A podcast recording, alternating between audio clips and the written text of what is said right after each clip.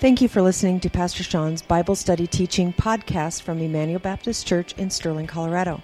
This lesson was recorded during our Wednesday night adult seminars. For more information on Emmanuel Baptist Church, please visit our website at www.ebc online.org.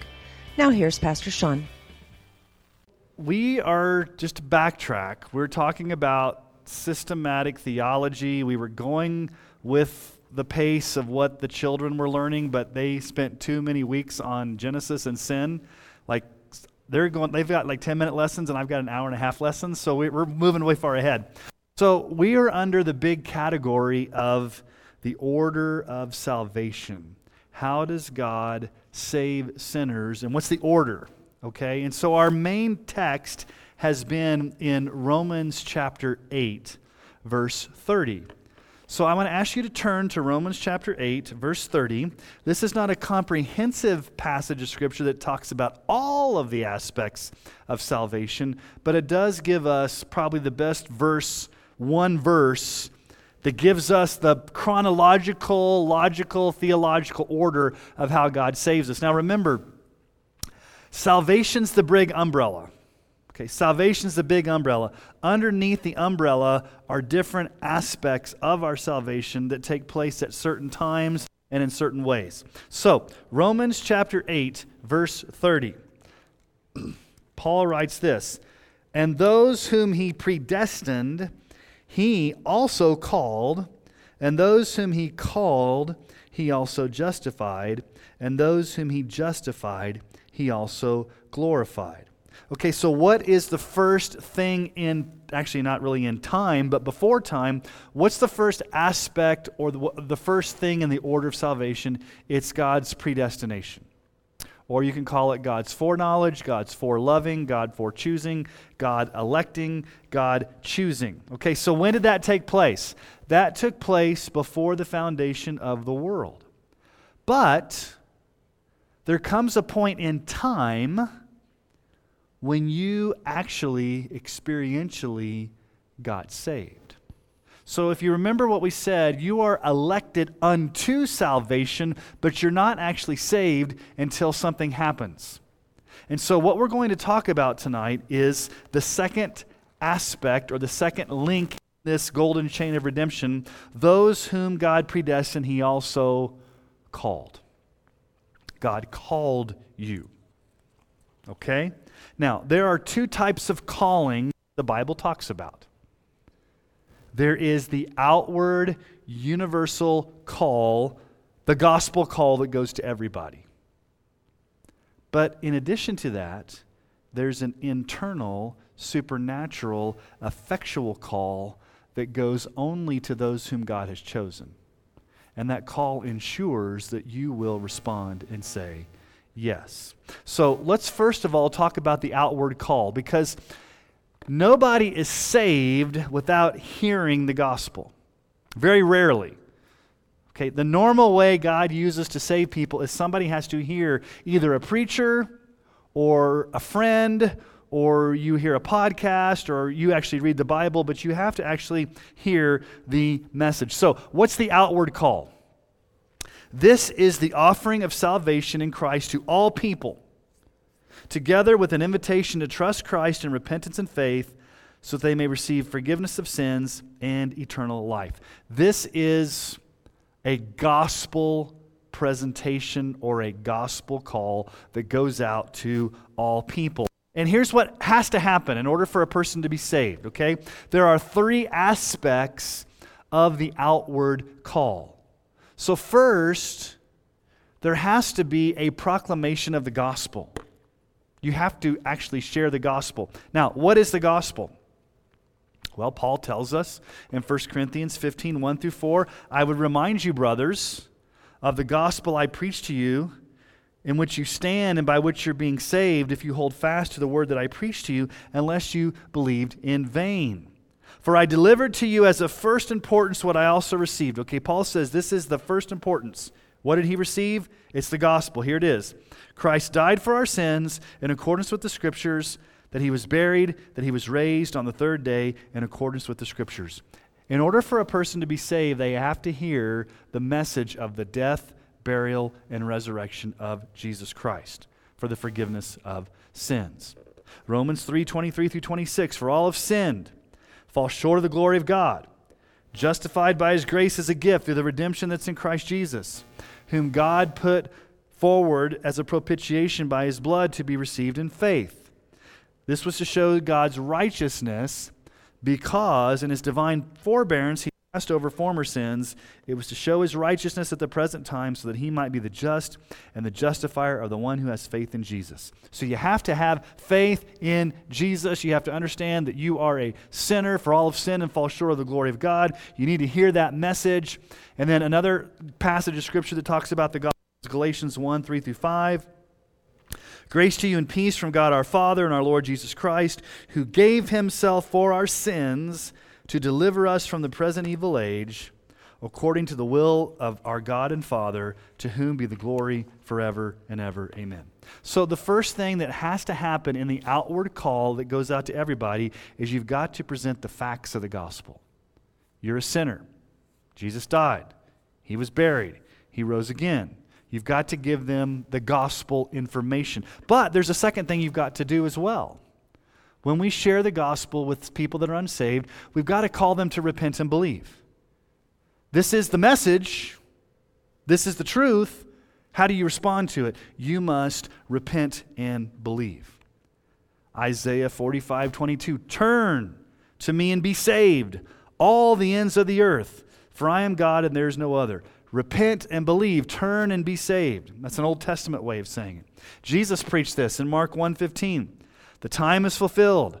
The kingdom of God is at hand. Repent and believe in the gospel. Repent and believe. Acts 17:30 The times of ignorance God overlooked, but now he commands all people everywhere to repent. And then Acts 20, 21, testifying both to Jews and to Greeks of repentance toward God and a faith in our Lord Jesus Christ. So the outward call, number one, includes the gospel message, the death, burial, and resurrection of Jesus. Number two, it summons a call. You've got to respond to this message. How do you respond? You repent and you believe. And then the third thing is you give a promise of forgiveness for all who do call upon the name of the Lord. If you do, repent and believe, if you do call upon the name of the Lord, you will receive forgiveness of sins. John 5 24. Truly, truly I say to you, whoever hears my word and believes him who sent me has eternal life. He does not come into judgment, but he's passed from death to life. If you believe in Jesus, you have eternal life. You have forgiveness of sins.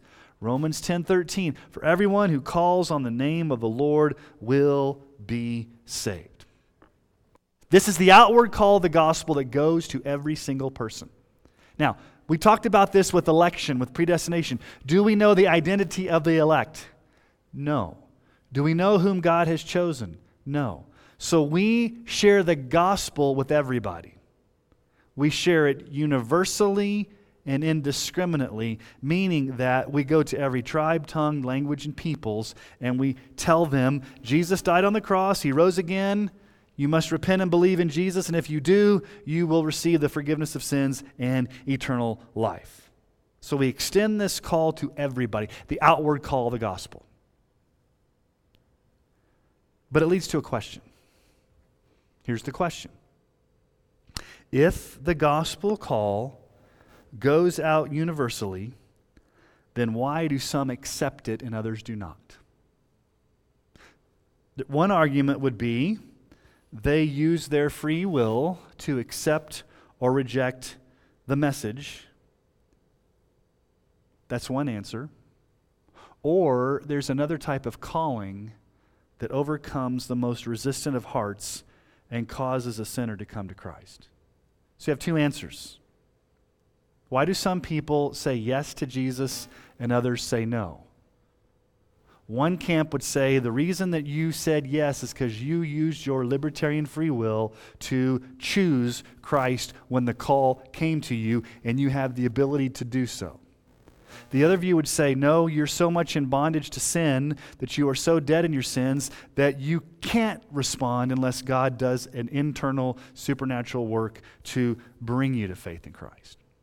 Okay, So let me show you a passage of Scripture where you see both the outward call and the inward call. It's in Jesus. Okay? Matthew 11, 25 through 30.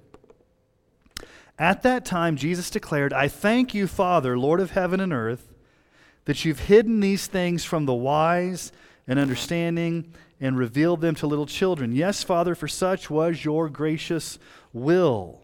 All things have been handed over to me by my Father, and, to, and no one knows the Son except the Father, and no one knows the Father except the Son, and anyone to whom the Son chooses to reveal him. So, what does that sound like? Jesus is making a choice as to who he's going to reveal himself to. He's hidden himself from some people, he's revealing himself to others.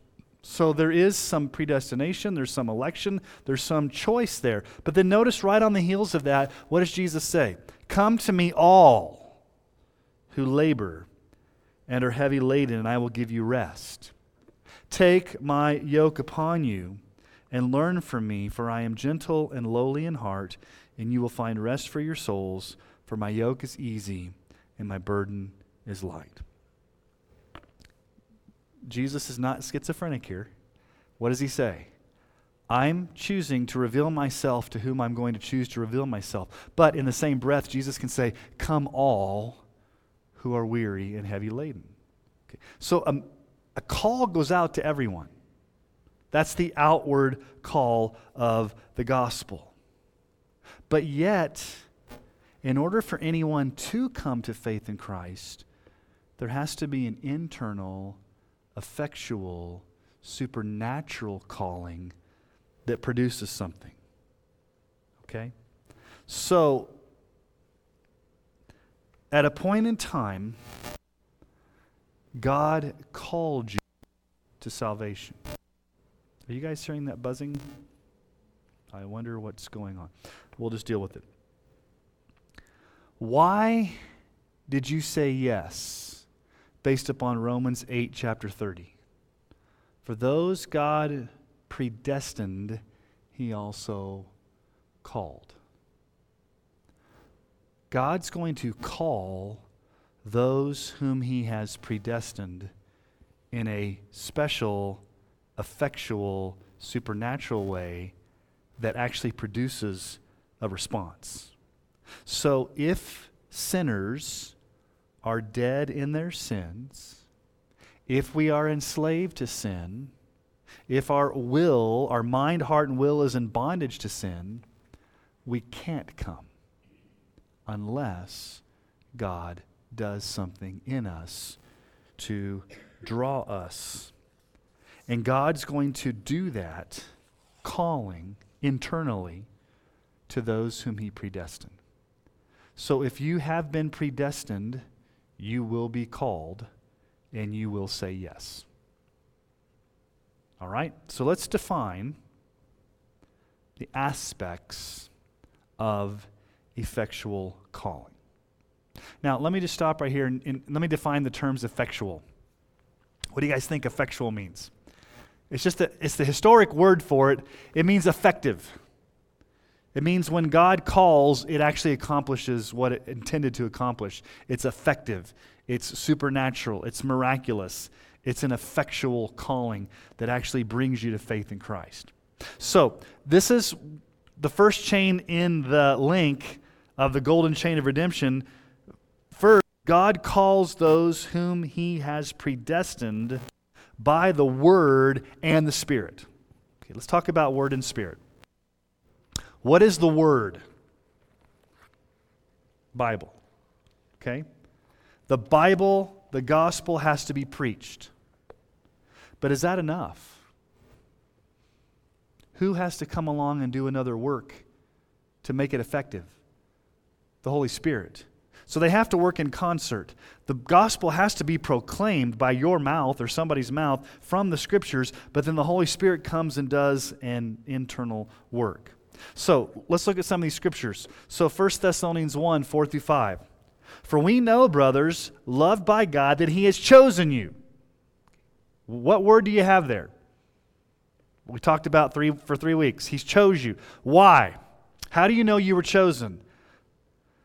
Because our gospel came to you not only in word, okay, not only not only just the message came to you, but how else did it come?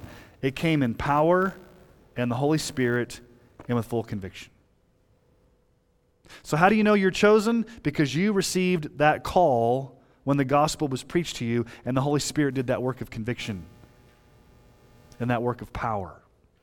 1 Thessalonians 2:13 We also thank God constantly for this that when you receive the word of God which you heard from us okay there's the outward call you heard the word from us outwardly but you accepted it not as the word of men but what it is the word of God which is at work in you believers so there has to be the outward external call of the gospel that goes out to everybody.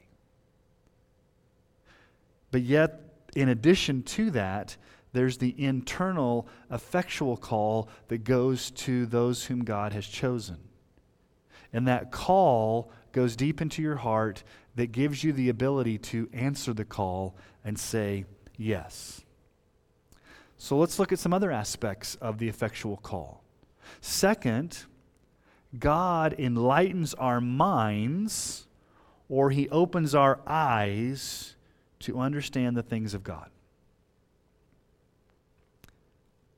Now, when Paul was before the authorities giving his testimony, he talked about how Jesus had saved him on the road to Damascus and what Jesus had called him to do. And so, listen to this is kind of picking up in the middle of Paul's sentence, but this is what Paul, as the apostle to the Gentiles, was called to do to deliver you from your people and from the Gentiles to whom I'm sending you. So God's sending Paul to do what? Here's what you need to do to the Gentiles, Paul, when you go to them open their eyes so they may turn from darkness to light and from the power of Satan to God, that they may receive forgiveness of sins and a place among those who are sanctified by faith in me. So, Paul, I want you to go open people's eyes. Now, let's ask a question Can Paul literally, spiritually, open anybody's eyes? So, what is God calling him to do? What, is, what, is, what does it mean that Paul is going to open people's eyes? Paul cannot do the supernatural work of opening people's eyes, but he does play a part in the effectual call. You play a part in this. So, let me show you what part you play, what part God plays, and what part sinful people play in this whole issue of evangelism. So, we're talking about evangelism, we're talking about sharing the gospel, we're talking about how you came to faith in Christ, how it experientially came to you. So, 2 Corinthians 4 4 through 6 is a very important scripture that teaches three truths. So, let's read the scripture and then we'll talk about these three truths. So, here we go. In their case, it's talking about unbelievers, unregenerate lost people. In their case, the God of this world, and that's talking about Satan, in their case, the God of this world has blinded the minds of unbelievers. And what's the, what's the result of that? To keep them from seeing the light of the gospel of the glory of Christ, who's the image of God. For what we proclaim is not ourselves, but Jesus Christ is Lord, with ourselves as your servants for Jesus' sake. For God, who said, Let light shine out of darkness, has shown in our hearts to give the light of the knowledge of the face of Jesus Christ. So we see three things in this passage of Scripture, and, they, they're, and they're all in the three verses verse 4, verse 5, verse 6. So what do we see in verse 4? What's the first thing you see in verse 4? We see this unbelievers are blinded by Satan from seeing the glory of Christ. We call this total depravity. We talked about this many weeks ago.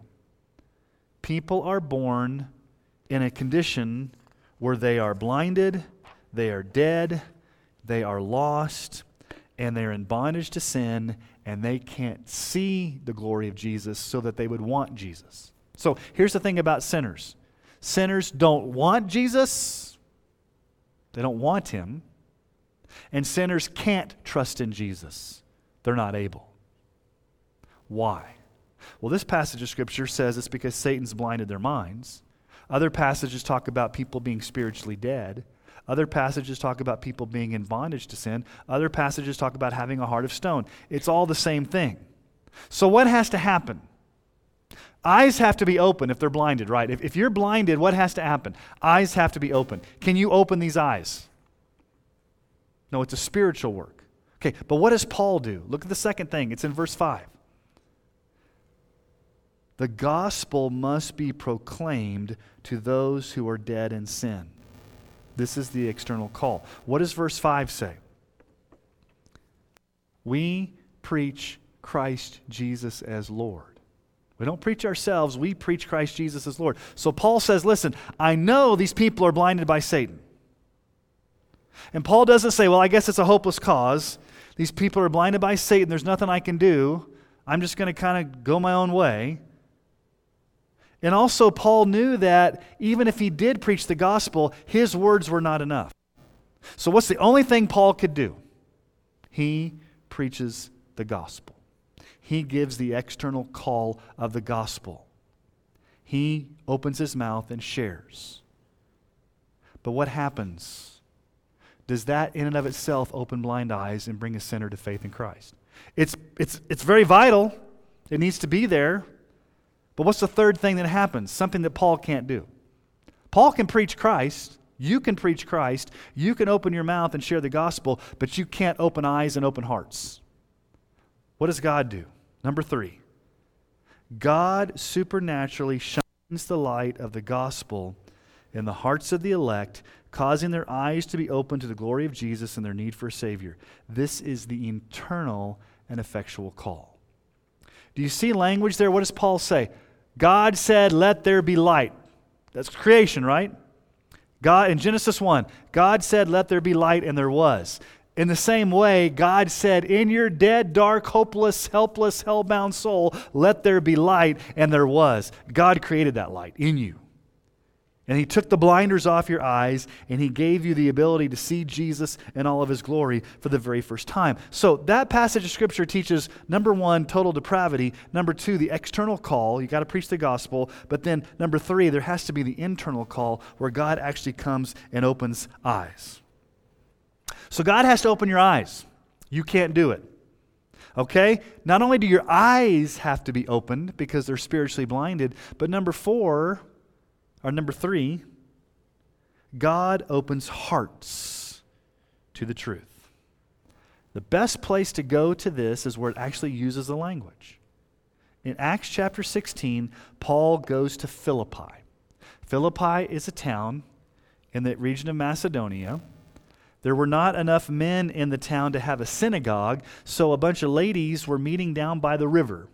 And Paul found out about this and he goes down to the river and he begins to preach the gospel to these ladies. And here's what happens in Acts 16 14. One who heard us was a woman named Lydia from the city of Thyatira, a seller of purple goods who was a worshiper of God. The Lord opened her heart to pay attention to what was said by Paul. Now, in this passage of Scripture, you see the external call and the internal call. Notice what it says there. One who heard us. She heard Paul's message, right? She heard Paul preach. She heard what Paul said. Paul was preaching the external gospel, but even with all of that external gospel being preached and she heard it, were her eyes opened? No. She heard it, but what, what did she actually have to have happen to her before she truly understood it? The Lord had to open her heart. Now, read that very carefully. Did she open her heart? Who opens whose heart? The Lord opened her heart. Now, why couldn't she understand what Paul was saying, even though Paul was preaching? How come her heart had to be opened? She heard what Paul was saying. She tracked with his gospel message. Well, 1 Corinthians 2:14 tells us this. The natural person and that's talking about an unsaved person. The natural person does not accept the things of the Spirit of God, they're folly to him, and he's not able to understand them because they are spiritually discerned. Lydia could understand the information Paul was giving, but she could not fully understand the spiritual need for Jesus until the Lord opened her heart to truly understand what Paul So, as a natural person who was totally depraved and dead in her sins, Lydia could not accept the things of the Spirit of God.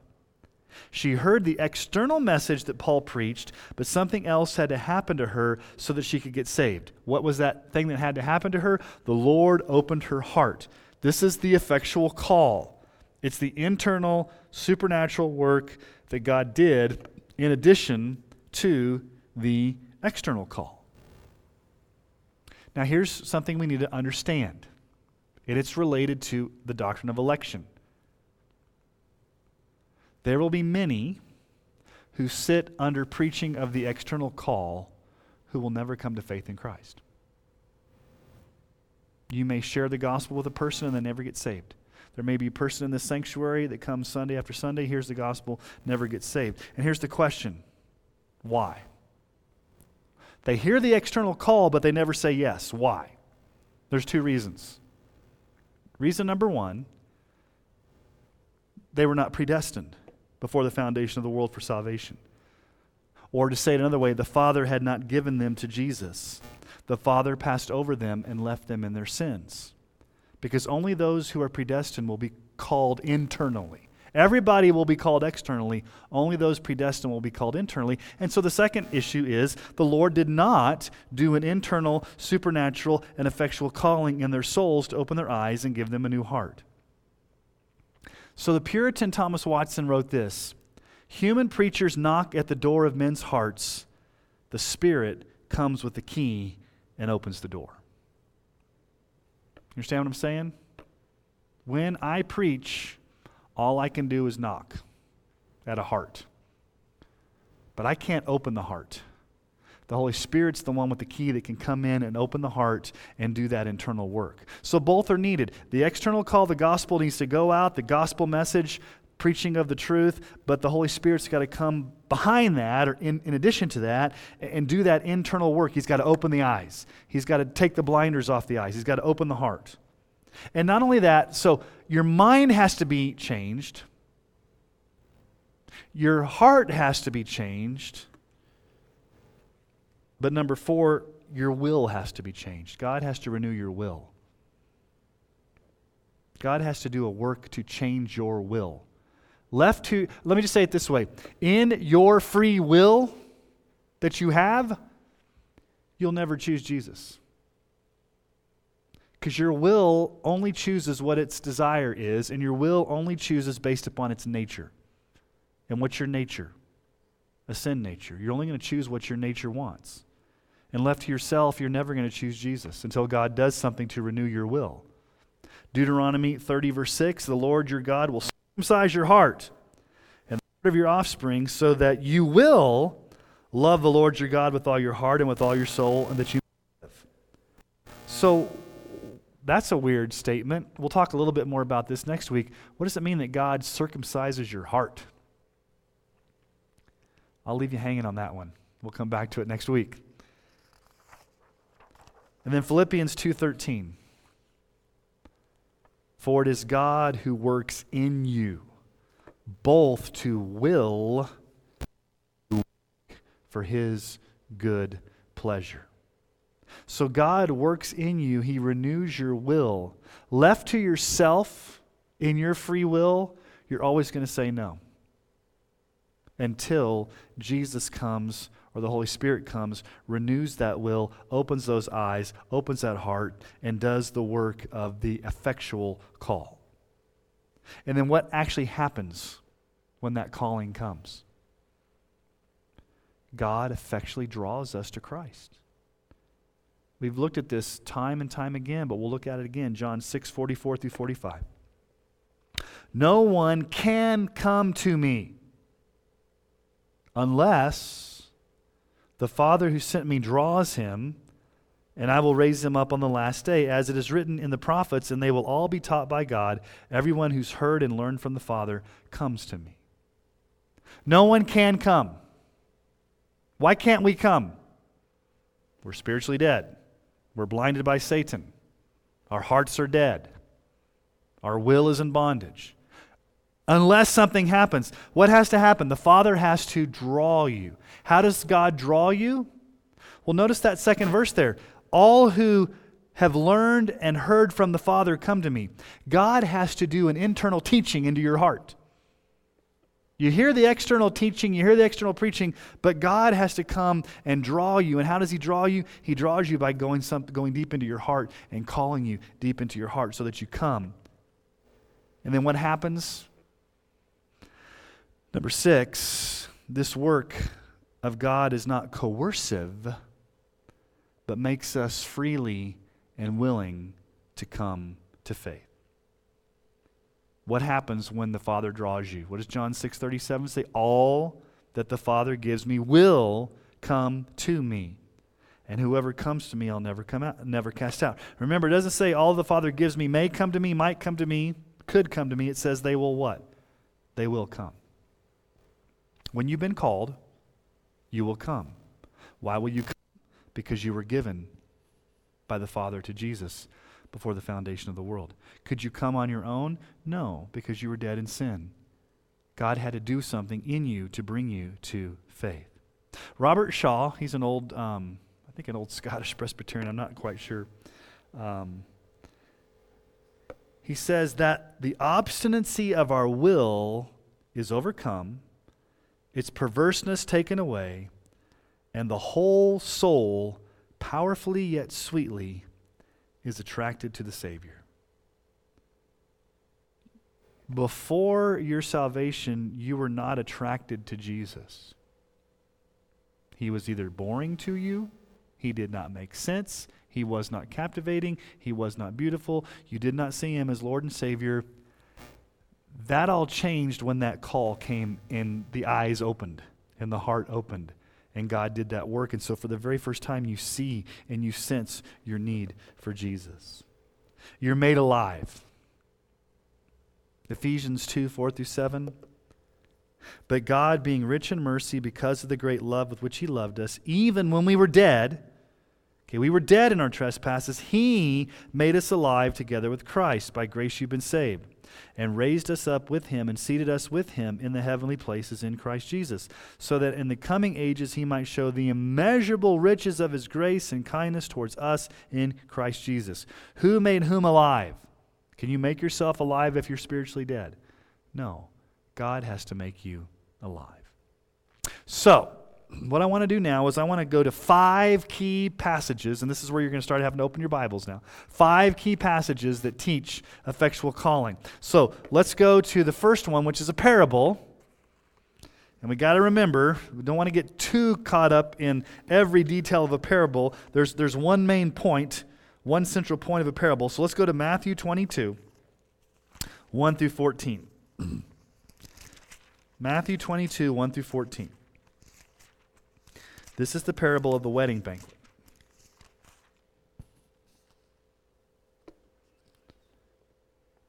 So let me give you guys a little bit of help in interpreting parables. Parables are some of the hardest things to understand in the Bible. Let me give you two general rules of parables. First, there's generally one main point possibly two, but there's generally one main point that Jesus is driving home. And the second thing is that one main point is usually the punchline at the end or what is said at the end of the parable is the main point. Okay? So let's read this Matthew 22, 1 through 14. And again, Jesus spoke to them in, a par- in parables, saying, The kingdom of heaven may be compared to a king who gave a great wedding feast for his son and sent his servants to call those who were invited to the wedding feast. But they would not come.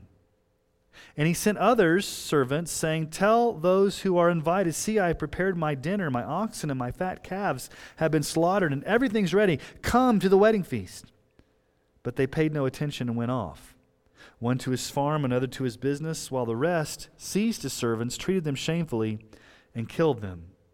The king was angry, and he sent his troops and destroyed those murderers and burned their city. Then he said to his servants, The wedding feast is ready, but those invited were not worthy. Go therefore to the main roads and invite to the wedding feast as many as you find. And those servants went out into the roads and gathered all whom they found, both good and bad. So the wedding hall was filled with guests. But when the king came in to look at the guest, he saw there a man who had no wedding garment. And he said to him, Friend, how did you get in here without a wedding garment? And he was speechless. Then the king said to the attendants, Bind him hand and foot and cast him into the outer darkness. In that place there will be weeping and gnashing of teeth, for many are called, but few are chosen. Okay, in the ESV, it uses the word invited many times. The word invited is the Greek word called. So anytime you see the word invited there, it's just the word called. These people were called. Now, in verse 3, what happens to the first group of people whom the servant calls to the wedding feast or invites? They would not come. They did not want to come. In verse 4, the servants go out, they give more information. There's a great feast, there's a fattened calf. The king's gone to great expense, come to the wedding feast. What do we find out in verse 4? I mean, sorry, verse 5. They paid no attention and they went off on their own to do their business.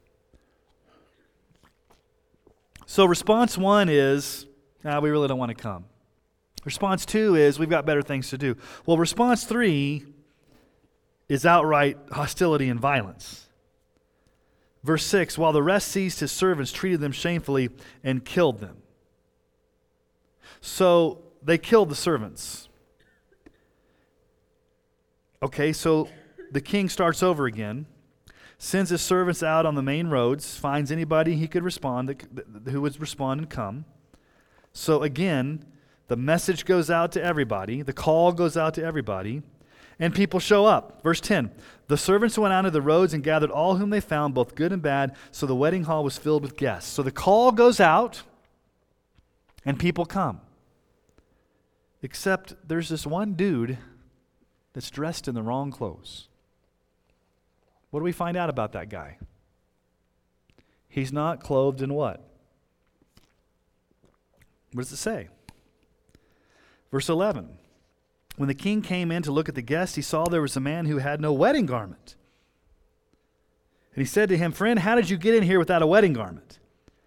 And he was speechless. The king said to the attendants, Bind him hand and foot and cast him into the outer darkness. In that place there will be weeping and gnashing of teeth. This guy tries to come into the banquet without the right clothes, and he gets tossed out. Okay. So, what is this all about? Well, most scholars believe that the first three groups are the Jews who rejected the prophets, killed the prophets. Group, both good and bad, probably are more likely the Gentiles. But then here's the thing the man that came in with the wrong clothes, he had received the call, right? But he showed up and he was kicked out. Why? Well, what's the punchline at the end? Many are called, but few are chosen. What's the one consistent issue in this entire parable? Every single group was called. They were invited. They were called to the wedding banquet.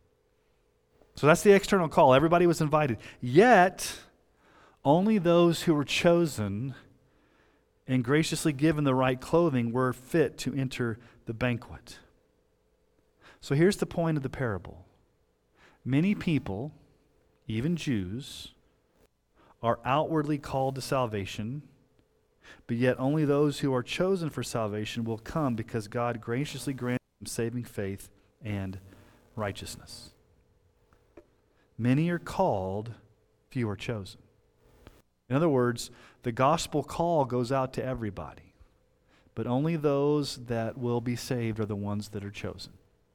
So you have the external call that goes out to everybody, but only those that are going to respond are the rightly to be in the kingdom are the ones whom God has chosen. Because it goes back to Romans 8. Those whom he predestined, he also called. All that the Father gives me will come to me. No one can come to me unless the Father draws him. So, this parable teaches the outward call and the inward call related to being chosen. So, that's, that's the first example.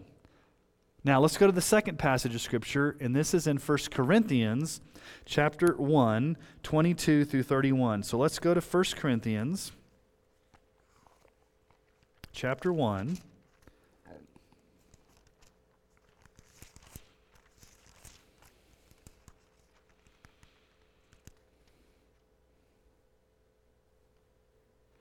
I'm going to actually back up in verse 18. Yeah, verse 18 is an important verse. So, everybody in 1 Corinthians chapter 1, verse 18. For the word or the message of the cross is folly to those who are perishing, but to us who are being saved, it's the power of God. That word folly means moronic. Actually, it means this the message of the cross is offensively moronic to those that are perishing. But to those who are being saved, it's the power of God. So when the message of the cross goes out, the gospel call goes out, the message of Jesus goes out, there are going to be some people that find it offensively moronic, and there are going to be others that find it beautiful and will get saved. Now, what's the qualifier here? Let's keep reading. Let's go down to verse 22. For Jews demand signs and Greeks seek wisdom, but we preach Christ crucified, a stumbling block to Jews and folly to Gentiles. But to those who are called, both Jews and Greeks, Christ the power of God and the wisdom of God. For the foolish of God, foolishness of God is wiser than men, and the weakness of God is stronger than men. Okay. In verse 22, Jews demand signs, Greeks seek wisdom. Paul says, We preach Christ. That's the outward call. We preach Christ. But when we preach Christ, it's a stumbling block, it's offensive. It's offensive to both Jews and to both Gentiles. But there's one group of people it's not going to be offensive to. What does he say there? In verse 24, but to those who are what? Called. Internally called. Those that find it a stumbling block and those that are called get the same information. They get the message of the cross. What's the determining factor why somebody accepts the message of the cross and another person finds it foolish? The determining factor is the one that finds it foolish was not called, and the one that did come to Christ was called. So here's the point that Paul's saying here. In Paul's audience, everyone was called with an outward call. We preach Christ crucified. Now, why did some reject that? Why did some find it moronic? Why did some find it foolish? They weren't called. But you say, well, they heard the message. They were called. Yes, they were called outwardly. They heard the call outwardly, but they were not called inwardly. If they had been called inwardly and effectually, they would have embraced Jesus and not found the gospel to be foolish or a stumbling block. Now, let's ask the question why do we know these people were called? Let's keep reading.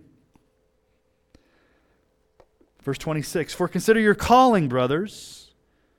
Not many of you were wise according to worldly standards, not many were powerful, not many were of noble birth, but God chose what is foolish in the world to shame the wise.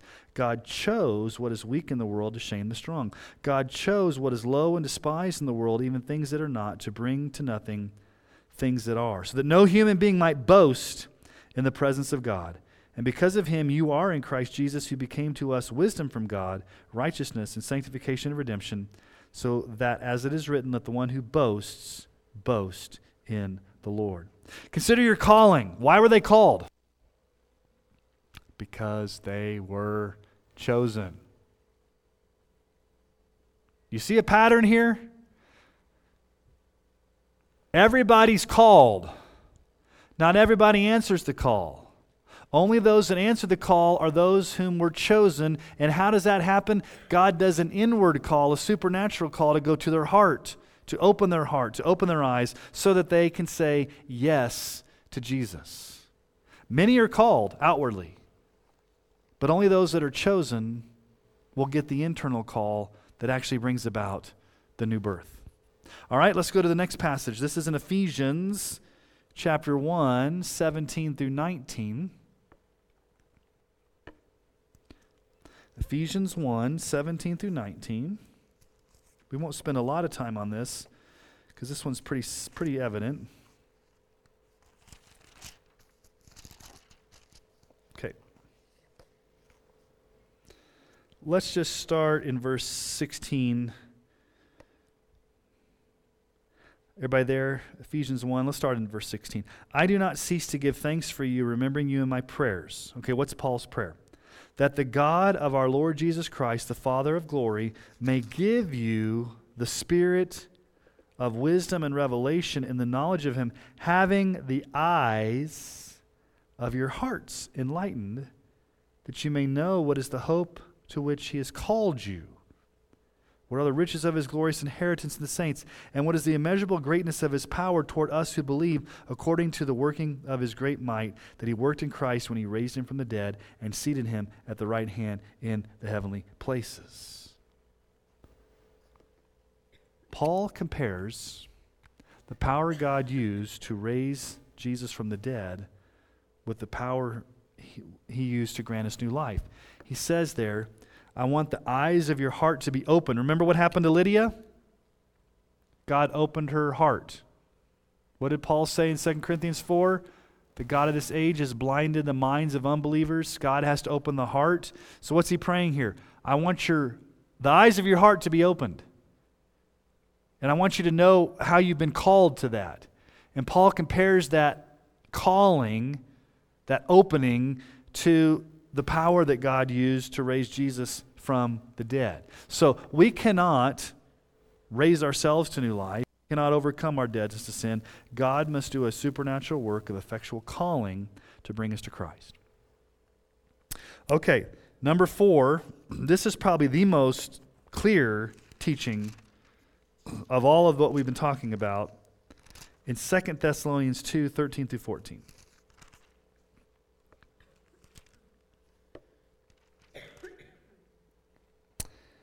And I don't have the New American Standard. I prefer its translation better than the ESV just because there's a I bore you with this. There's a textual variant in there that I that, that can go either way. It can say from the beginning or first fruits. But the point is, let's read this together. So Second Thessalonians 2, 13 through 14. But we ought always to give thanks to God for you, brothers, beloved by the Lord, because God chose you as the first fruits to be saved through sanctification by the Spirit, and belief in the truth. To this he called you through our gospel so that you may obtain the glory of our Lord Jesus Christ. Okay, let's just talk about this. God chose them to be saved. And how that happened? It came because God called you through the gospel. So the gospel came. The outward call came to those that were chosen. What did those who were chosen do when the gospel came? Well, they were sanctified in the Spirit. The Spirit did a work in there, and then they believed the truth. So, what's the order? You were chosen, God called you. When God called you, He did a work of the Spirit in you that gave the ability to believe, and you said yes. So it's always the same order. God chooses, those whom he chooses, he calls. He calls outwardly through the gospel, inwardly through the Spirit. And when he does it inwardly through the Spirit, because you've been chosen, because you've been called, you're going to say yes. And you're going to believe the truth. And so, eh, was this merely an external call that could be rejected? Or was it an effectual call that resulted in faith because the source of all this was God's predestinating love? The source of all of this was God's choosing. Okay, there's one more verse. Number five. 2 Timothy 1 9. When did God call you and when did God give you grace? And how does it work together? 2 Timothy 1 9.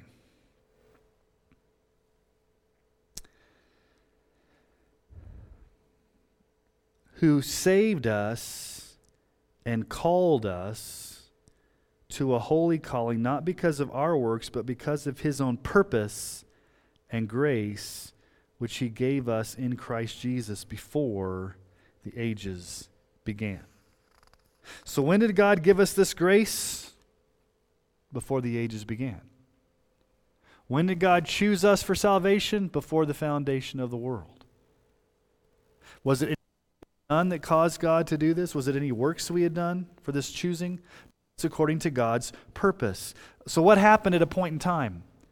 God called you. Why did He call you? Because He gave you grace before the foundation of the world. He chose you for salvation. So, that is a biblical and theological definition of effectual calling. But let's answer some objections. What if I don't agree with this? What I object, Pastor Sean, or you should say I object, Paul. I'm going to give you two major objections to effectual calling that somebody that people over history have leveled against this view. Okay? So here's the first, and it goes more towards the issue of free will. If God commands us to believe, this must mean we can believe. In other words, ought implies can. If I ought to believe, that implies I have the ability to believe. So the, the whole point is, is that if God tells me to repent and believe, I don't need an internal call because I can do it. Why would God command me to repent and believe if I can't do it? Why would God command me to do something I can't? So if God commands me to repent and believe, I must have the ability to do that. So the fundamental assumption is that when God commands something, humans must therefore have the ability to do what God commands. Why would God command us to do something he knows we would or we could not do? So let me give you the three alternative views in history as to how to answer this question. Okay? Three alternative views throughout history to the view that I hold to and that we predominantly hold to here in this church. Number one is Pelagianism. We talked about this back when we talked about original sin. Pelagianism is named after the British monk Pelagius, who argued that humans are born neutral and not with original sin. This was declared heretical by three or four church councils. Even the Roman Catholic Church considers this heretical. This is the view that you're born a blank slate. You can choose to sin. You can choose not to sin. You didn't receive any sin from Adam. You didn't inherit any sinful nature. You're basically just neutral. And if God tells you to believe, you can do it because you have no sin nature holding you back from doing it. Okay, that is a heresy all across church history. Pelagianism, downright Pelagianism. Now, number two, which I would argue is the predominant view in America today, is semi Pelagianism. And this would say our natural state is one of moral and spiritual sickness, but we can still use our free will to accept or reject Jesus. Okay. What semi Pelagianism says is this you are not dead in sin, you're sinful, you're tainted with sin, you have a sin nature, but that does not impact your libertarian free will to say yes when the gospel comes to you. So all you need is the gospel appeal. All you need is the gospel to be preached to you. And so when the gospel comes to you, you have the ability still to say yes. The Holy Spirit doesn't have to do anything internally. The Holy Spirit does not have to bring any type of internal supernatural work. You have the ability to say yes. You're sinful, but you're not totally depraved. You're not spiritually dead. You're spiritually sick. So when the gospel call comes, you can say yes, you can say no. It's basically up to you. There is a remnant of sin in you, but it hasn't rendered you totally depraved, spiritually in bondage, bondage and totally unable to come to faith in Christ. That's semi Pelagianism. What you need is information.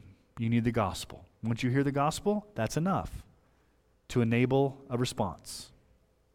There does not need to be any type of opening of the eyes, opening of the heart, taking out a heart of stone and replacing it with a heart of flesh, because you have the ability to say yes. You still retain that. You're not spiritually dead, you're spiritually sick. Okay. Now, number three is Arminianism. And Arminianism and Calvinism start at the same starting place.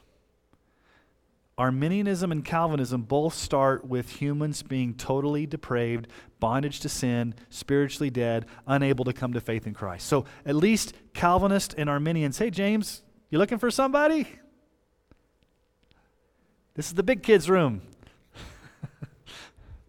so, um, Arminianism and Calvinism both start with humans are totally depraved, unable to come to faith. No one can come. Okay, so Arminians say we are totally depraved, we're dead in sins, we agree with them on this. But here's where we diverge. Okay, this is the difference. God gives to everyone what's called prevenient or enabling or, or grace that comes before, so that everyone who hears the gospel call is able to accept it by cooperating with this grace, or they can use their free will to reject this grace. So, what Arminianism says is this we all start spiritually dead and unable to have faith in Christ. Instead of God giving the effectual call only to the elect, God gives a call to everybody, and that's a grace that makes you able to cooperate with God. It kind of like gets you over the hump. We'll wait here in just a moment. There's too many distractions. He's, he's running away. Anyway, Arminianism basically it's it's an assisting grace that kind of gets you over the hump, but it's really ultimately up to you to get yourself all the way to say yes or no. Um, so here's the thing: we'll take Pelagianism out of the category because that's totally a um, a heresy. But in both semi-Pelagianism and Arminianism, what a sinner only needs is some persuasion. You just need some persuasion from a preacher. Or all you need is the gospel message itself. Or you need a wooing from the Holy Spirit. One who is dead in sin needs more than a gospel appeal or persuasion or even conviction from the Holy Spirit. What does a sinner need? A sinner needs new life, a spiritual resurrection, an inward supernatural work on the soul to overcome that deadness and inability. So the objection is this if God commands me to repent and believe, therefore I must have the ability to repent and believe because God wouldn't ask me to do it if He. He wouldn't ask me to do that if he, if he knew we couldn't do it. And what's the answer to that? Yes, God commands us to do something we can't do. And how do I know that? What does John 6:44 say? No one can come unless. There's got to be that unless there. Yes, no one can come. So God does command us to come to Jesus, but we can't unless God draws, God calls. Okay? Now, the second objection first is Ought means can. If God commands us to do something, we must have the ability to do it. If God tells us to repent and believe, we must have the inherent ability to repent and believe because God wouldn't ask us to do something that He knows we can't do. Biblically, He does. He asks us to do something we can't do, but He gives us the grace to do it. And He only gives that grace to the elect. And here's the second thing humans can resist this calling by using their free will to reject Jesus. That's the objection. It's not an effectual call, it's a resistible call. In other words, God can call you and call you and woo you and persuade you, but ultimately you can resist it say no. Now, let me ask you a question Can you resist God's call? It's a trick question. Can you resist the outward call? Okay, here's the point you can resist. Or let me, let me ask you a different way. Those of you that became Christians as adults, did you become a Christian the very first time you heard the gospel? Or did it take multiple times? Okay. So you resisted it many times, didn't you? We're not saying you can't resist the gospel call. What we're saying is that when it's your time to come, it's your time to come. God will make sure you believe. So you cannot resist it in the sense that if you are chosen and God calls you, you will come. Now, that may take multiple attempts by somebody sharing the gospel with you in God's sovereignty, but when it's time for you to come to faith and God does that work, you will come.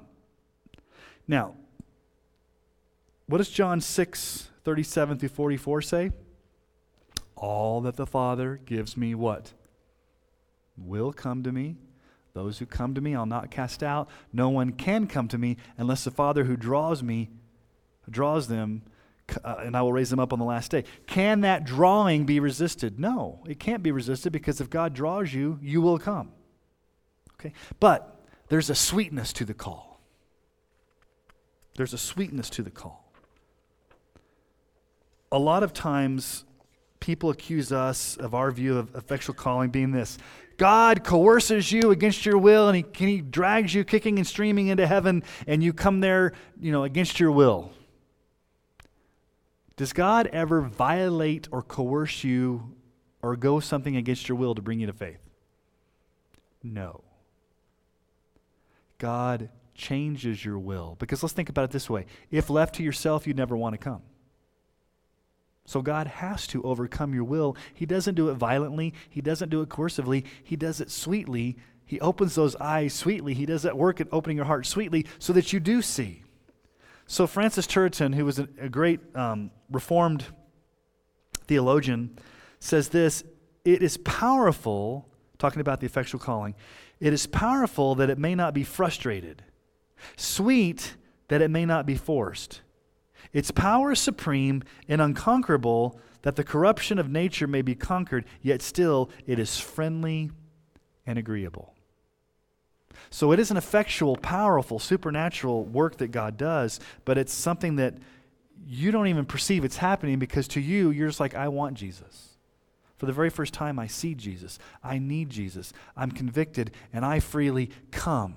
Why do you freely come? Because God has done that work in you to cause you to freely come. Uh, listen to the words of Martyn Lloyd-Jones. This is kind of a long quote, but I'll, I'll give it to you here. He says, I do not like the term irresistible grace. I don't like that term either. I, I prefer effectual calling.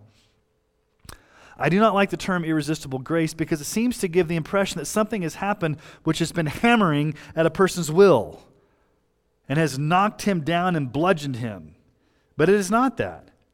It is that the Holy Spirit implants a principle within me that enables me, for the very first time in my life, to discern and understand something of this glorious, wondrous truth. He works upon my will. He does not strike me. He does not beat me. He does not coerce me. No, thank God, what He does is operate on the will so that I desire these things and rejoice in them and love them. He leads, persuades, He acts upon my will in such a way that when He does, the call of the gospel is effectual and in certain, and it is certain and it is sure. God's work never fails, and when God's work when, when God works in a man or woman, that work is effective. it's not a coercive thing where God drags you creaking and streaming against your will to heaven. At the same time, it's, it cannot be resisted. When God chooses to call you, you will come. And you will come freely and you will come joyfully, and you will come with your eyes open for the very first time that I'm a sinner, I need Jesus, and Jesus is my Savior, and I need Him. And you want Him, and you desire Him. And that desire and that wanting and that needing Him did not come from you because before you were dead in sin, it came as a result of that call. Now, let's look at one last thing here. Let's look at an illustration from the death of Lazarus. This is an illustration of effectual calling. It doesn't outright teach it in the text, but it's an illustration. So let's go to John chapter 11. You guys remember the story of Lazarus. La- Lazarus was the brother of Mary and Martha. They lived in Bethany, and Jesus would often visit them, and he, they were dear friends of Jesus. And Lazarus had become ill, and he died. And he'd been dead like three days, and his disciples are like, Why aren't we going? You, Jesus, you could have gone and saved him, and, and he wouldn't have died. And Jesus is like, hold your horses, guys. God's got a bigger plan here. We're going to wait and we're going to show up at just the right time. And then he shows up, and then Martha lays into him and says, If you would have been here, my brother wouldn't have died. And everybody's crying, and there's this big funeral. And basically, they put him in a tomb. So let's pick up in verse 38. I've kind of paraphrased all of chapter 11 here. Verse 38, John 11. Then Jesus, deeply moved again, came to the tomb. It was a cave, and a stone lay against it. And Jesus said, Take away the stone. And Martha, the sister of the dead man, said to him, Lord, by this time there will be an odor, for he's been dead four days. I think the King James Version, if you have it, says, Lord, he stinketh. I think it says he stinketh. There's an odor. He's been dead for four so it's four days. Jesus said to her, Did I not tell you that if you believed, you would see the glory of God? So they took away the stone, and Jesus lifted up his eyes and said, Father, I thank, thee, thank you that you've heard me. I knew that you always hear me, but I said this on account of the people standing around, that they may believe that you sent me. When he had said these things, he cried out with a loud voice, Lazarus, come out. The man who had died came out, his fan, hands and feet bound with linen strips, and his face wrapped with a cloth. And Jesus said to them, Unbind him and let him go. What do you find interesting about this event?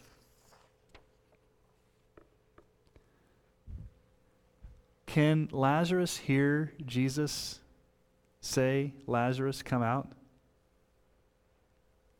Like, Jesus, why are you talking to a dead man? He's dead.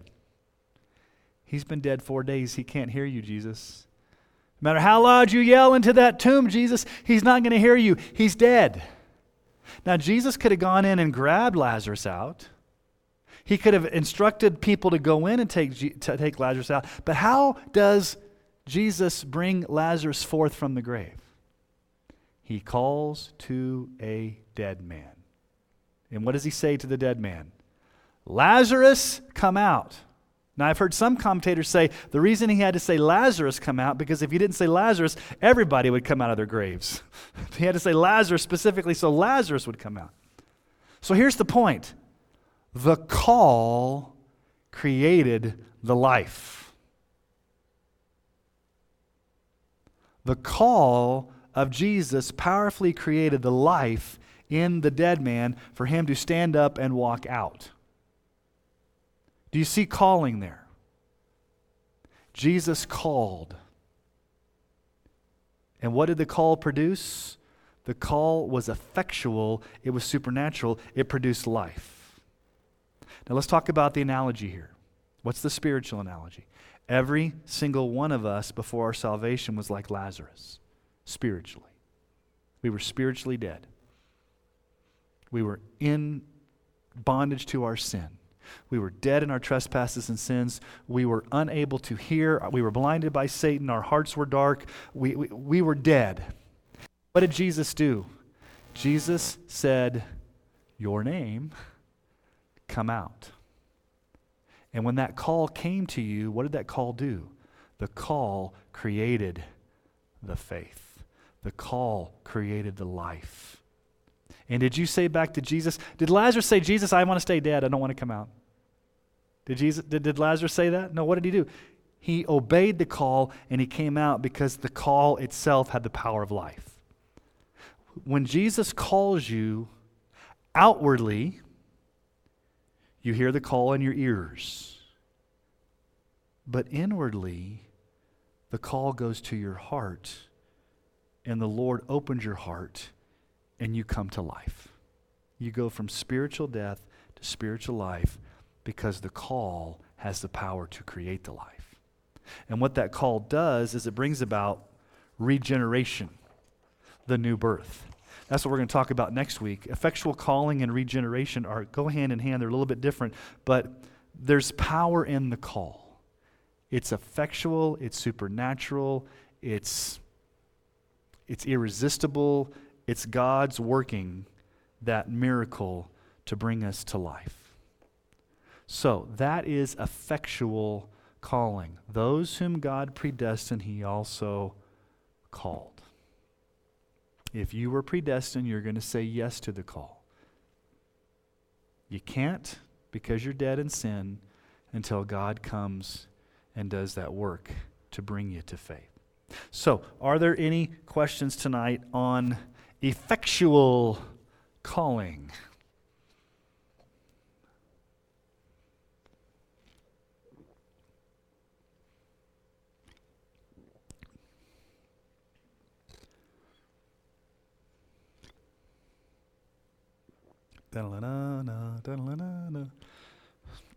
Nobody?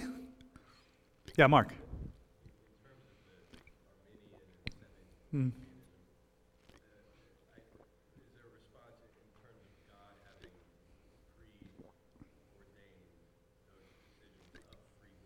Mm-hmm.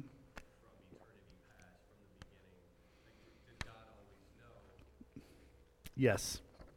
According to, it goes back to foreknowledge. So your question is in semi Pelagianism and in Arminianism, did God know what the responses were going to be? Yes. God knew what the responses were going to be, and based upon what God saw and knew those responses would be, he elected based upon what he saw what those responses would be. He ratified decisions he saw happening when people used their free will. And if he didn't foresee those, he didn't elect.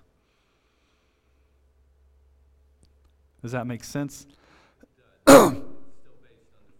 it's based upon free will, it's based upon conditions that a sinner has to meet, namely repentance and faith, in order for God to choose them, versus an unconditional election where God, there are no conditions. God chooses simply because it's his good pleasure to do so.